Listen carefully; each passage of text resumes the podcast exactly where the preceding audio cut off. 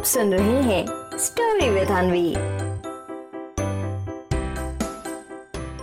बच्चों, आपको तो पता ही है आज गुरु नानक जयंती है। तो बच्चों, आज मैं गुरु नानक देव जी से जुड़ी हुई उनकी 3 बहुत अच्छी कहानियाँ लेकर आई हूँ। बच्चों, जब मैं छोटी थी ना, तब मेरे पापा ने मुझे भी ये 3 कहानियाँ सुनाई थी। तो चलो शुरू करते हैं। गुरु नानक देव जी के 2 शिष्य बाला और मर्दाना उनके साथ हमेशा रहते थे, और जहाँ भी गुरु नानक देव जाते तो बाला और मर्दाना भी उनके साथ साथ जाते। ऐसे ही एक बार गुरु नानक देव जी ऐसे गांव गए बच्चों, जहाँ के लोग कभी भी किसी की सेवा नहीं करते थे, कभी किसी की कोई मदद भी नहीं करते थे। जब गुरु नानक जी अपने दोनों शिष्यों के साथ वहाँ पहुँचे तो वहाँ के लोगों ने उनका बिल्कुल भी सम्मान नहीं किया, उनको कुछ खाने को भी नहीं दिया और उनका मजाक भी बनाया।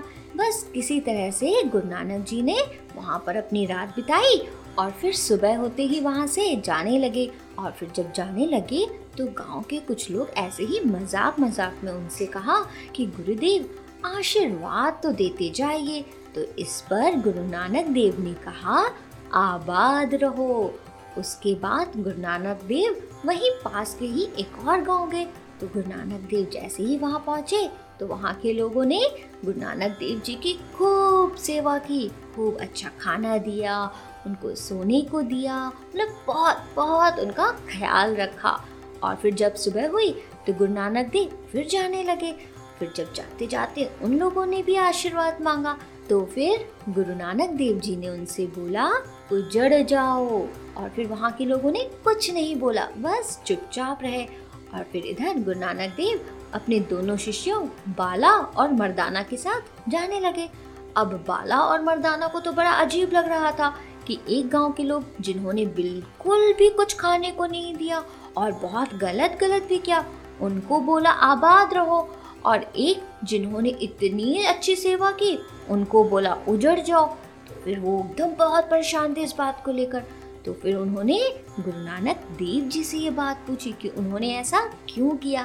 तब बच्चों, गुरु नानक देव जी ने बोला कि मैंने पहले गांव वालों को इसलिए आबाद होने को बोला कि वो वहाँ पर रहकर कुछ अच्छा सीखें, और जिन्होंने हमारे साथ अच्छा किया उनको मैंने उजड़ जाने का आशीर्वाद इसलिए दिया कि वो हर जगह फैल जाएं, और जितनी जगह फैलेंगे तो वो उतना ही अच्छा करेंगे सबके लिए।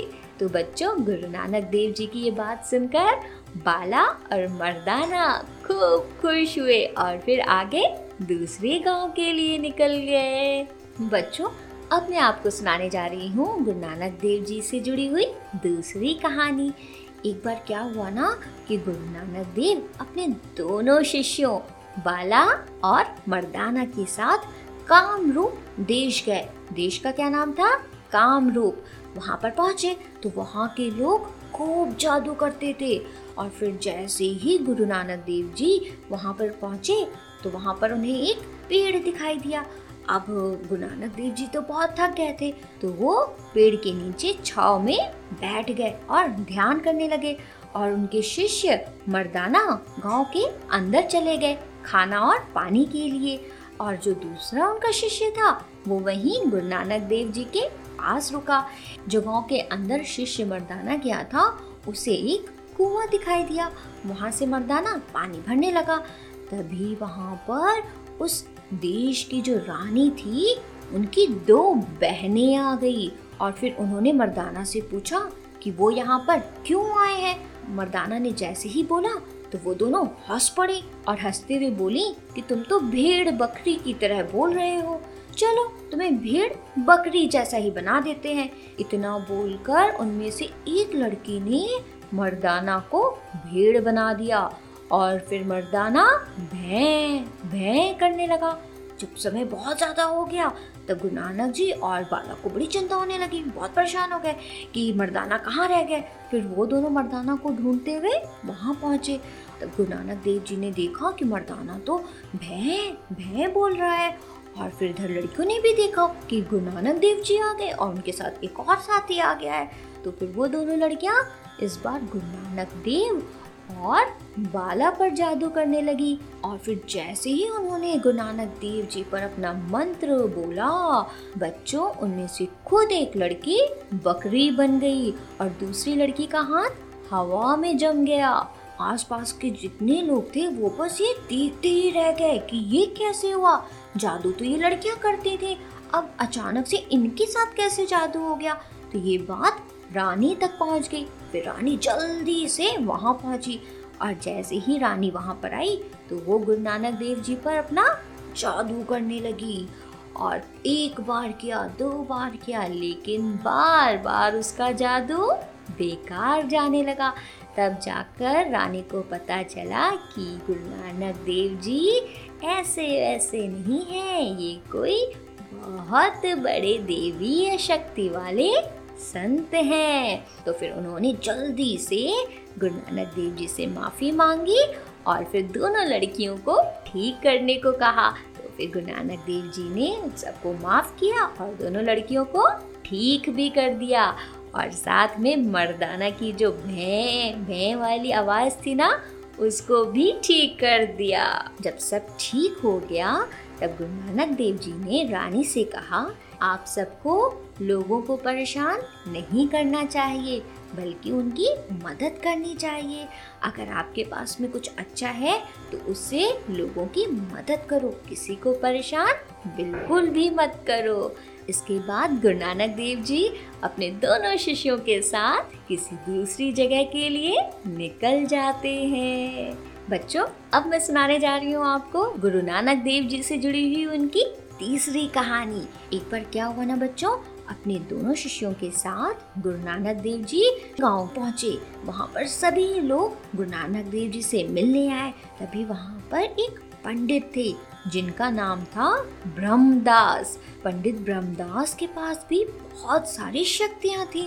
तो वो अपनी शक्तियां दिखाने के लिए गुरु नानक देव जी के पास उड़ती चटाई पर बैठकर पहुंचे।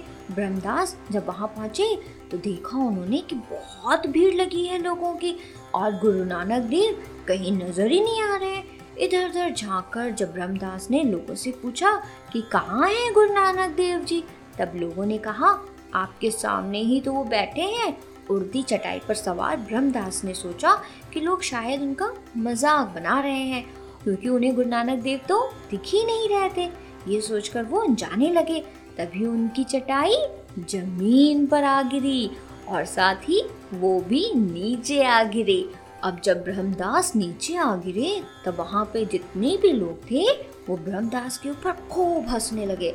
इसके बाद पंडित ब्रह्मदास ने अपनी चटाई कंधे पर ली और फिर घर आ गए। घर आकर उन्होंने अपने नौकर से पूछा कि मुझे गुरु नानक देव क्यों नहीं दिखे। तब उनके नौकर ने उनसे बोला, शायद आपको घमंड हो गया था, आपको लग रहा था कि आपसे ज़्यादा गुणवान कोई नहीं है। नौकर की बात ब्रह्मदास को समझ आई और फिर वो अगले दिन बहुत ही विनम्रता के साथ गुरु नानक देव जी से मिलने पहुँचे। जब इस बार वो गए तब गुरु नानक देव जी उनको दिखाई दिए। अब पंडित ब्रह्मदास से रहा नहीं जा रहा था कि गुरु नानक देव जी कल क्यों नहीं दिखाई दिए, आज उन्हें क्यों दिखाई दे रहे। तब वो ये सवाल पूछने गुरु नानक देव जी के पास गए और उनसे पूछा कि कल मैं चटाई पर उड़ कर आया था, लेकिन तब आप मुझे क्यों नहीं दिखाई दिए। तब गुरु नानक देव जी ने बोला कि इतने अंधेरे में भला तुमको मैं कैसे दिख सकता हूँ। ये सुनकर पंडित ब्रह्मदास बोले, अरे मैं तो दिन के उजाले में आया था, ऊपर आसमान में तो चमकता सूरज था, तो अंधेरा कैसे हुआ। तब गुरु नानक देव जी ने बोला, अहंकार से बड़ा कोई अंधेरा है क्या। अगर हमें ये लगने लगे कि हम ही सबसे बड़े ज्ञानी हैं, कि हमें को सब कुछ आता है, तो फिर हमें चारों तरफ सिर्फ और सिर्फ अंधेरा ही दिखाई देगा। कल तुमने भी यही किया। इसके बाद पंडित ब्रह्मदास को अपनी भूल समझ आती है और फिर वो गुरु नानक देव जी से मन की शांति और उन्नति का ज्ञान लेते हैं और फिर आगे भविष्य में कभी भी घमंड नहीं करने का वादा करते हैं। तो बच्चों, ये थी गुरु नानक देव जी से जुड़ी हुई उनकी 3 कहानियाँ, और ये कहानियाँ मैंने सुनी है अपने पापा से। बच्चों, मिलूंगी कल फिर किसी नई कहानी के साथ। तब तक रखो अपना ख्याल। Bye bye. आप सुन रहे थे स्टोरी विद अनवी, अनवी के साथ।